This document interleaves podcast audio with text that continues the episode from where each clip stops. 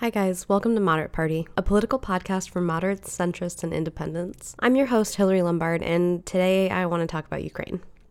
No catchy theme song, no fun media clips. I'm just going to talk to you guys about what's going on, how the US and other countries are responding, um, and just talk with you guys about what's on my mind and my heart.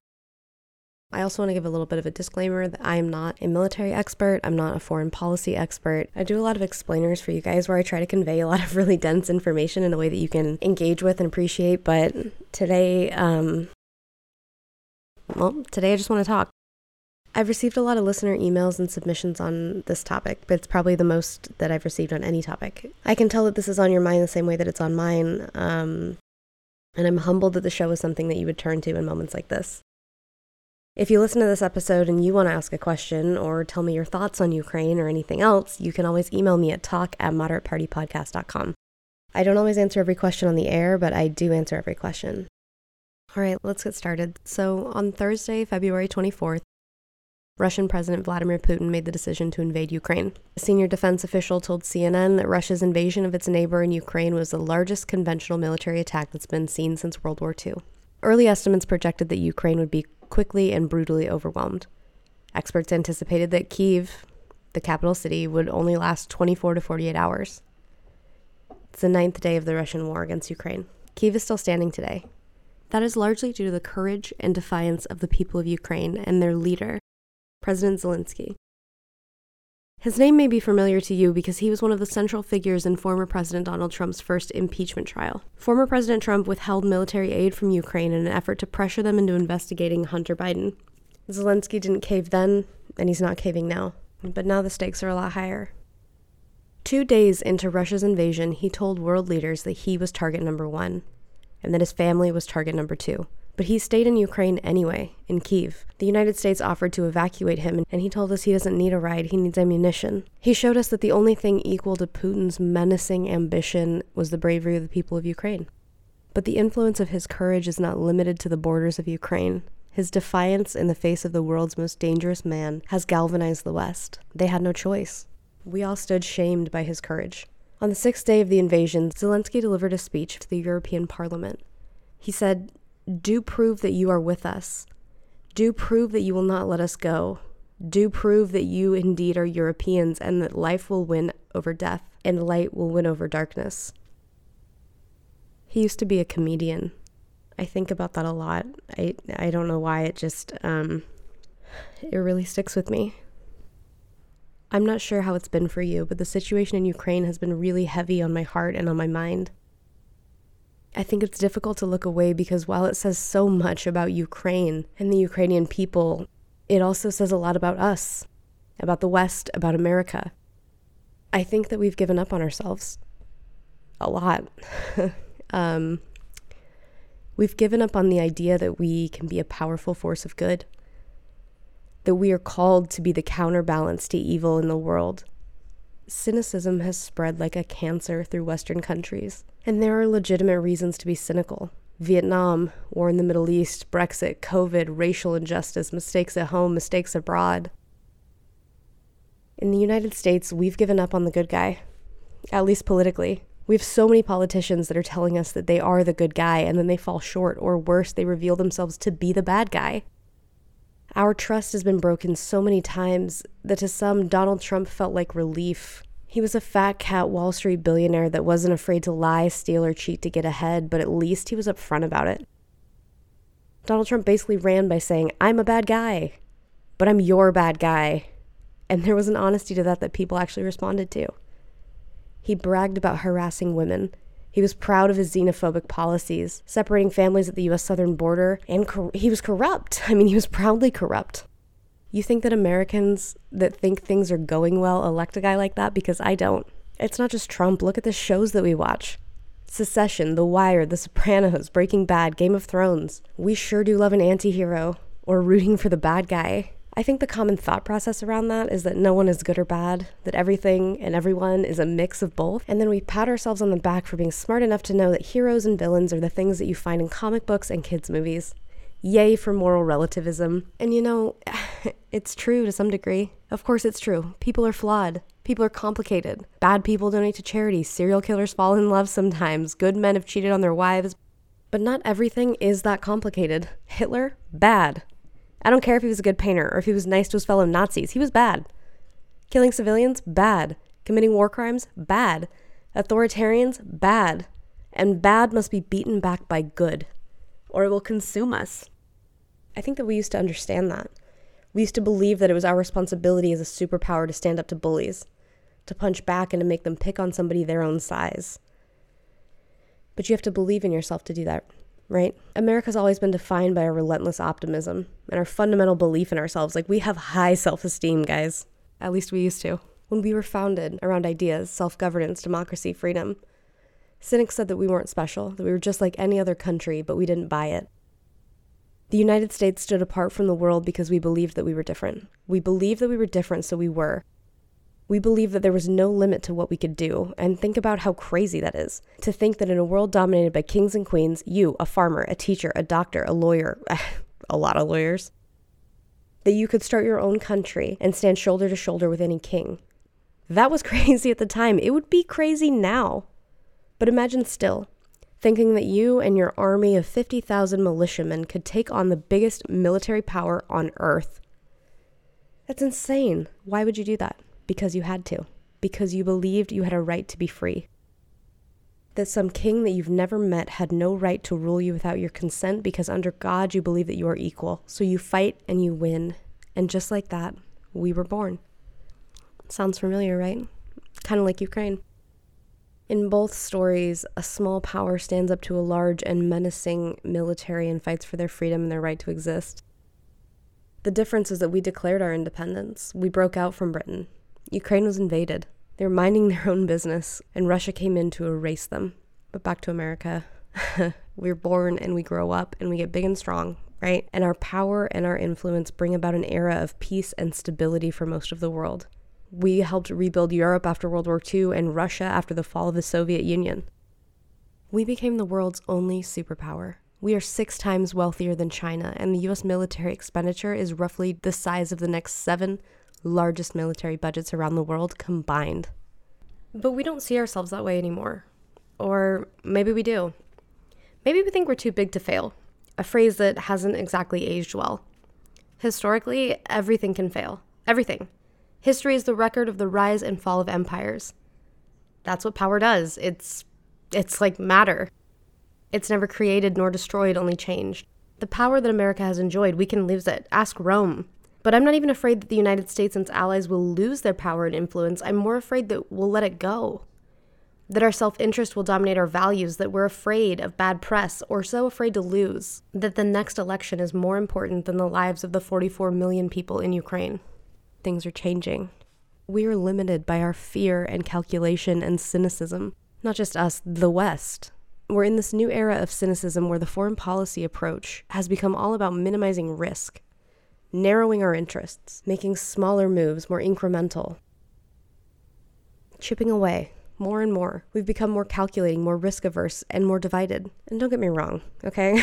I don't want some belligerent warmonger in charge of foreign policy. I don't. I believe that soft power does more than hard power. I believe in persuading, you, you guys know this, you listen to me talk all the time.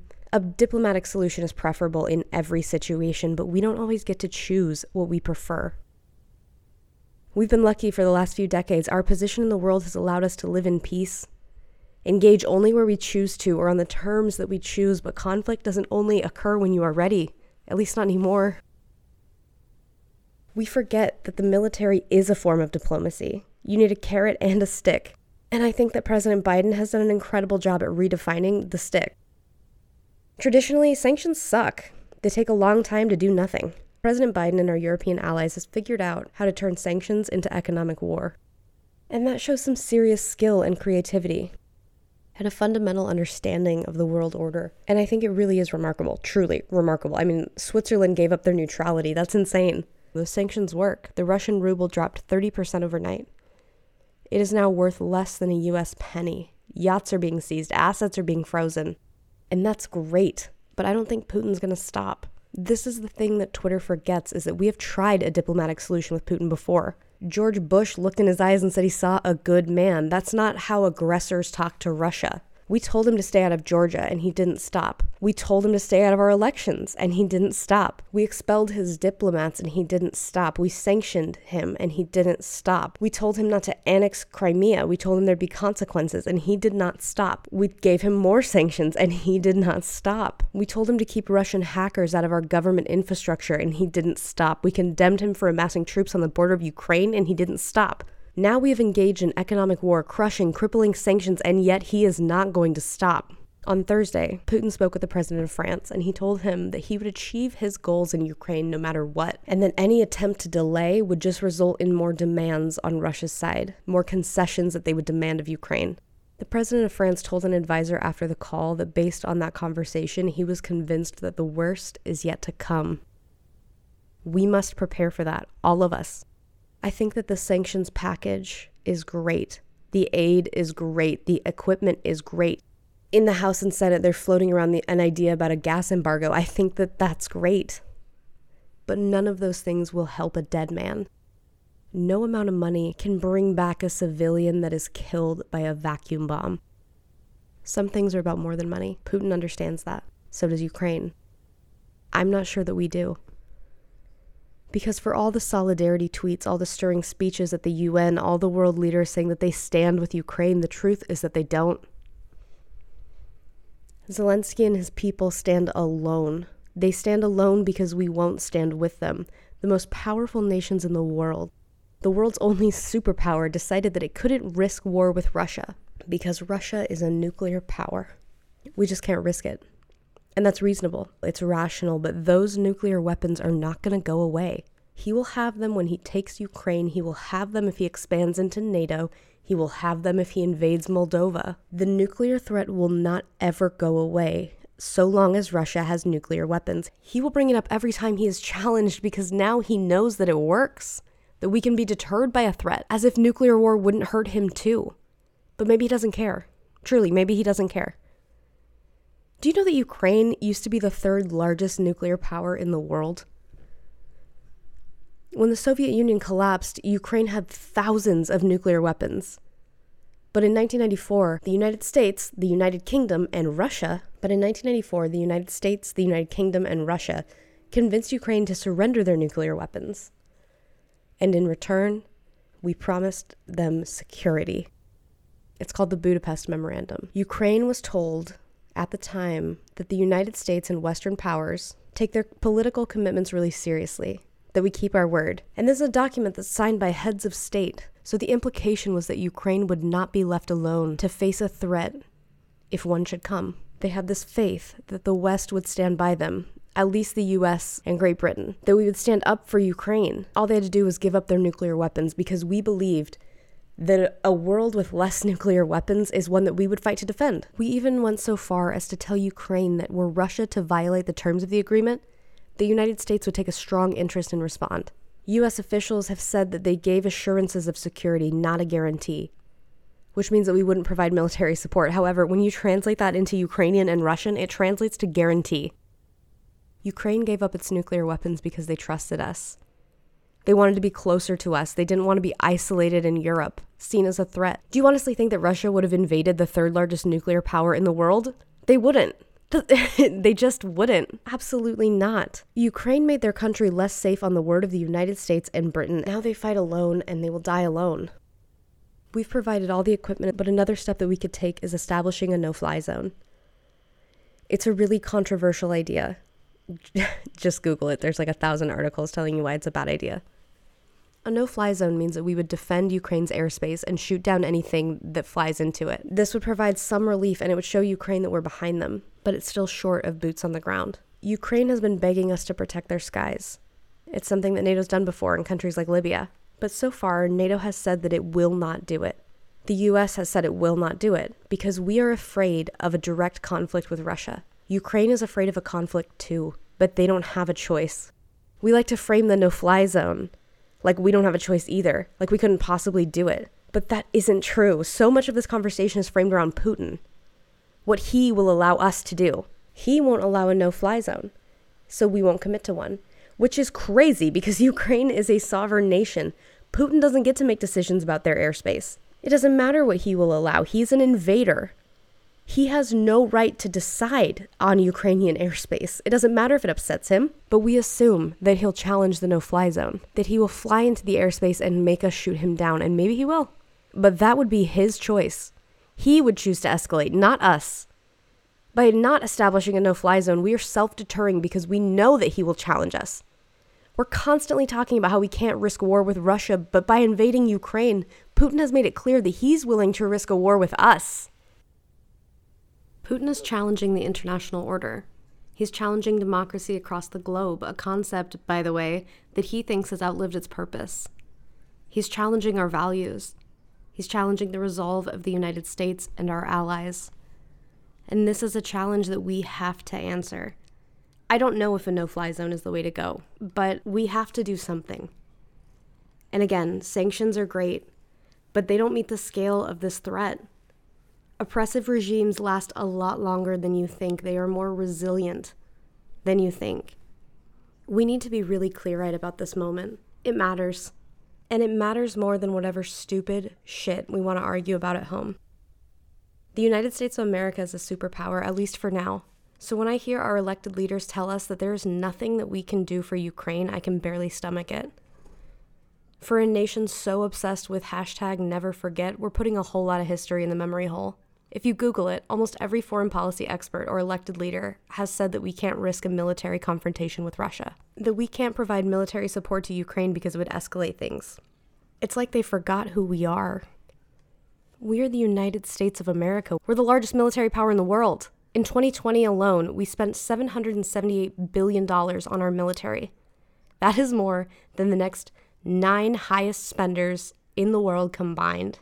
And fine. Maybe we don't want to go in and help, but then what is that money for? What are we paying for, if not this? How can we justify spending $778 billion on our military if we refuse to use it? How come $778 billion can't buy the people of Ukraine a no fly zone? or a secure humanitarian corridor. That's basically what we call a no fly zone when it's over civilian areas or it's incredibly strategic. We call ourselves the leader of the free world, but we're going to sit back while the people of Ukraine are butchered by a dictator that thinks you don't have the right to exist. And we're going to do that because it's not in our interest to defend them. It's 44 million people. That's our interest. They're fighting with everything that they have. Old women are making Molotov cocktails and telling Russian soldiers to put sunflower seeds in their pocket so that they grow when they die. That's what Ukraine is doing, everything that they can. And today, the Washington Post says that the US is quietly setting up plans to support a government in exile when Russia takes Ukraine. Which, by the way, first off, if you're reporting it in the Washington Post, you're not planning very quietly. But that's neither here nor there. We're betting on an insurgency of Ukrainians to keep fighting Russia once Russia has occupied and taken Ukraine. And then our only hope, our best bet, is that Ukrainians make it too difficult to hold. That's our plan. Not only are we expecting them to fight and die alone, but once they have, we're expecting them to keep fighting to the very last Ukrainian because we will not intervene. And that's that's plan A. Well, no, I guess that's not true. We tried to deter him. That didn't work. So now that's plan A. Hope that the Ukrainians once they have been murdered, once Putin has taken their country, that they will just continue to be a pain in his ass until the cost is too high for him to stay there. We're literally planning for Ukraine to lose, and then we're telling them that we stand with them. Are you kidding? We gave them our word in Budapest. They're a democracy, and Putin is trying to erase them in the most brutal way possible. Maybe I'm wrong to say that we should take military action to protect Ukraine. Maybe I'm naive or too idealistic, or I don't know what I'm talking about. Maybe I need to accept that a country can be slaughtered by a bigger country for no reason other than the hatred of one man. And that the United States will let that happen because we're realists now. And this is just the way of the world, but I can't accept that. I can't. That is not our version of the world. That is Putin's version of the world. I don't believe that countries are predator or prey. Those days are over. A lot of the emails that I've been getting from you guys have been asking what I think we should do both on a military and individual level. so broad scope. And you've been telling me what you guys think that we should do. And honestly, some of the ideas are really good. But we are mostly civilians, right? So, on an individual level, I think that we have to be strong. There are a lot of articles talking about the sunset of American power, that we are a nation in decline, And do you know what almost everyone says is the reason? Division at home. We can't project power globally when we are falling apart domestically. Our allies can't count on us when our leaders would rather get in fights on Twitter than pass a bill. How can we lecture anyone on democracy when half of our country doesn't believe in our elections? How can anybody think that America is a safe bet when we sign or pull out of alliances depending on who the president is? Doubt, division. That is what weakens the power of the United States. It's not one bad president, whoever you think that president may be. It's the fact that we spend our time arguing about critical race theory and whether or not to name a school after George Washington instead of leading. President Biden called the world together for a summit on climate change. That could have been an outstanding opportunity for international commitments, collaboration, friendly pressure to make progress on one of the biggest issues of our time. And the President of the United States showed up to that summit empty handed because Congress couldn't get it together and pass a bill. He had no way to show that we were realistically committed to our climate goals, except his word.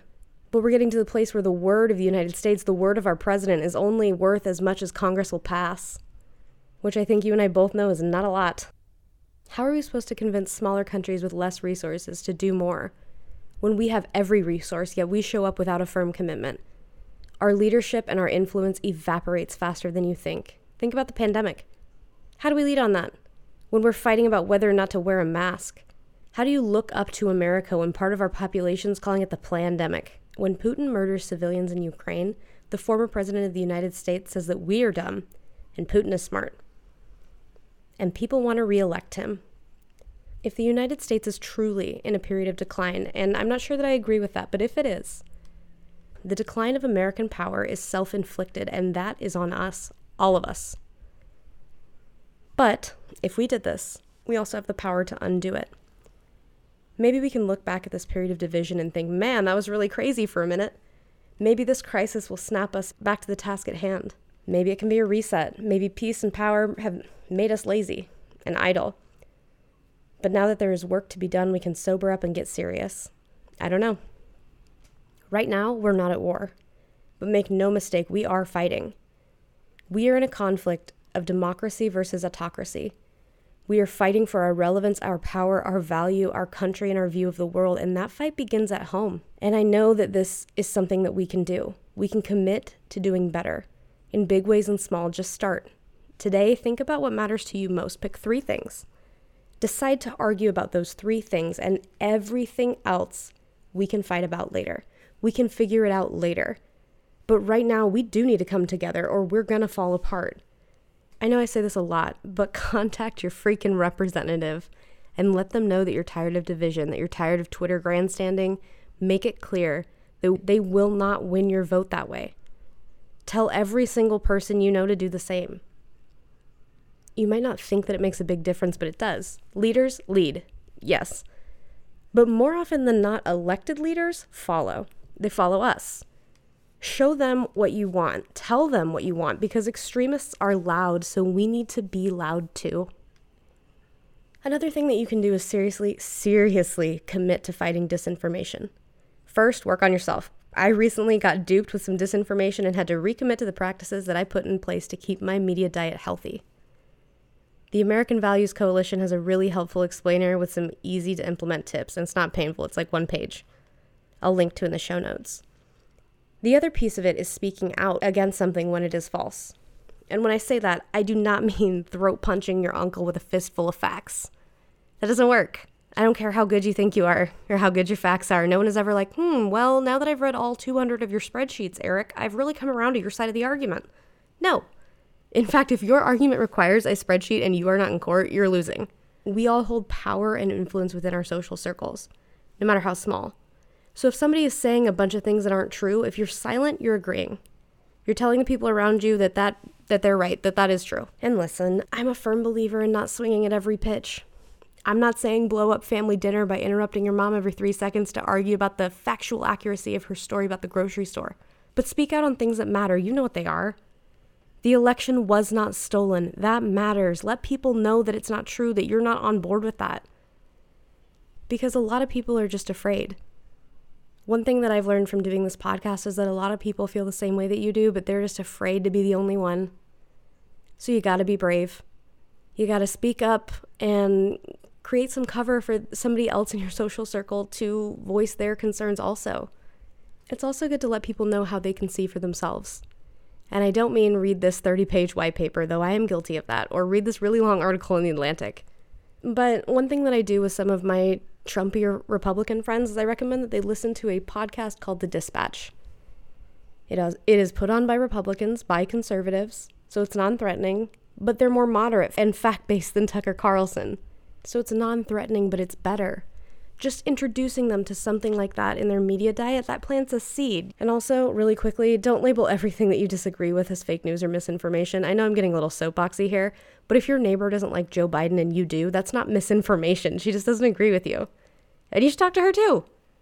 Talk to a lot of people that disagree with you because maybe you're wrong. I find that sometimes I'm wrong.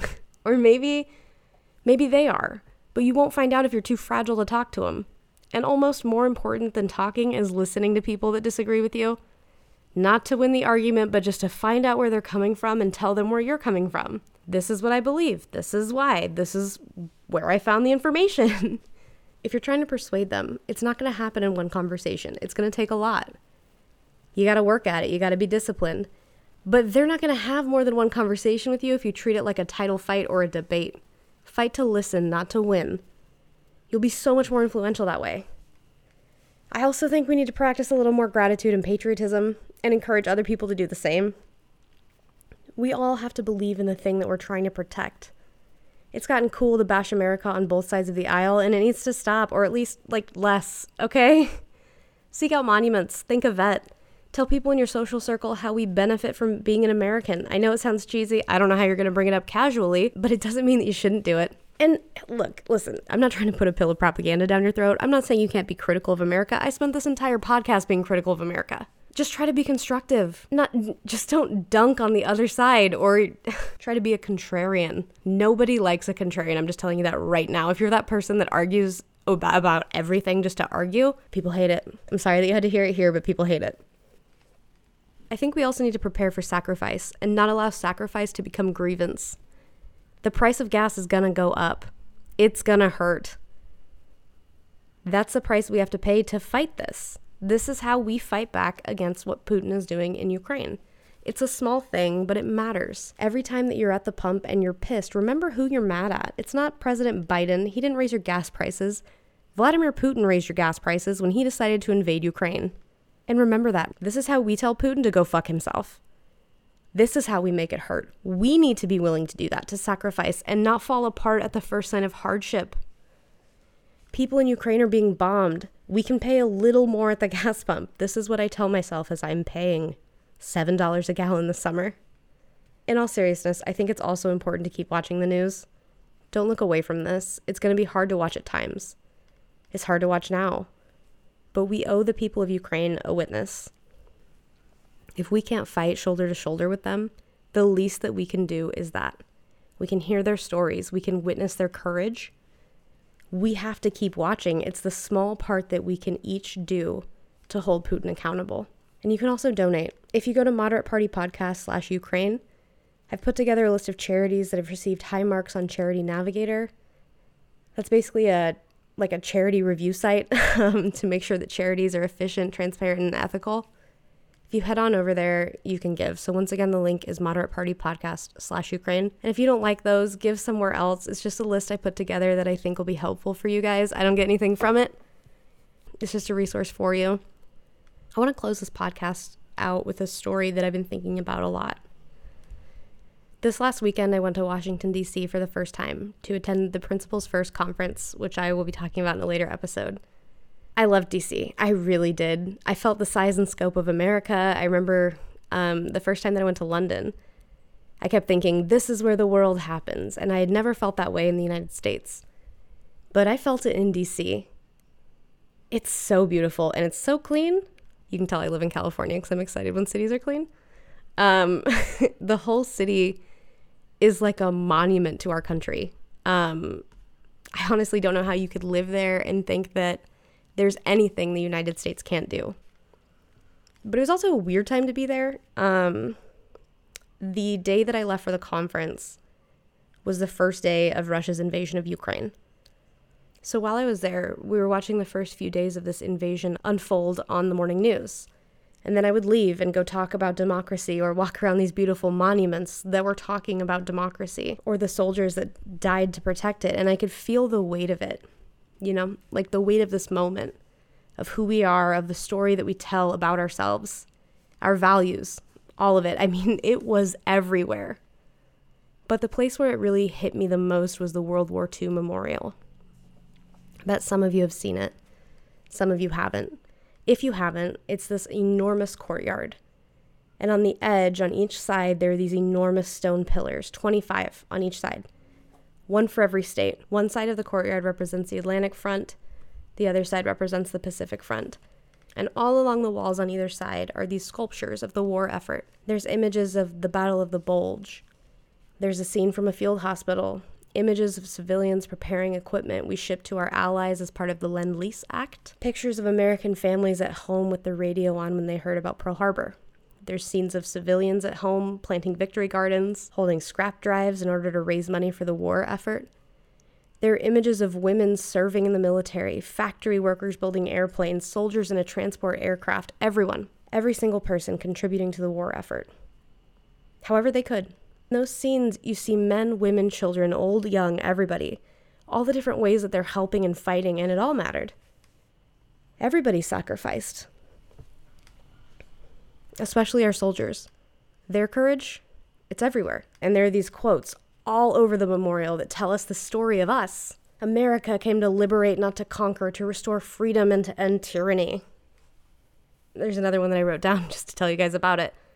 We are determined that before the sun sets on this terrible struggle, our flag will be recognized throughout the world as a symbol of freedom on the one hand and of overwhelming force on the other. I found us, you know?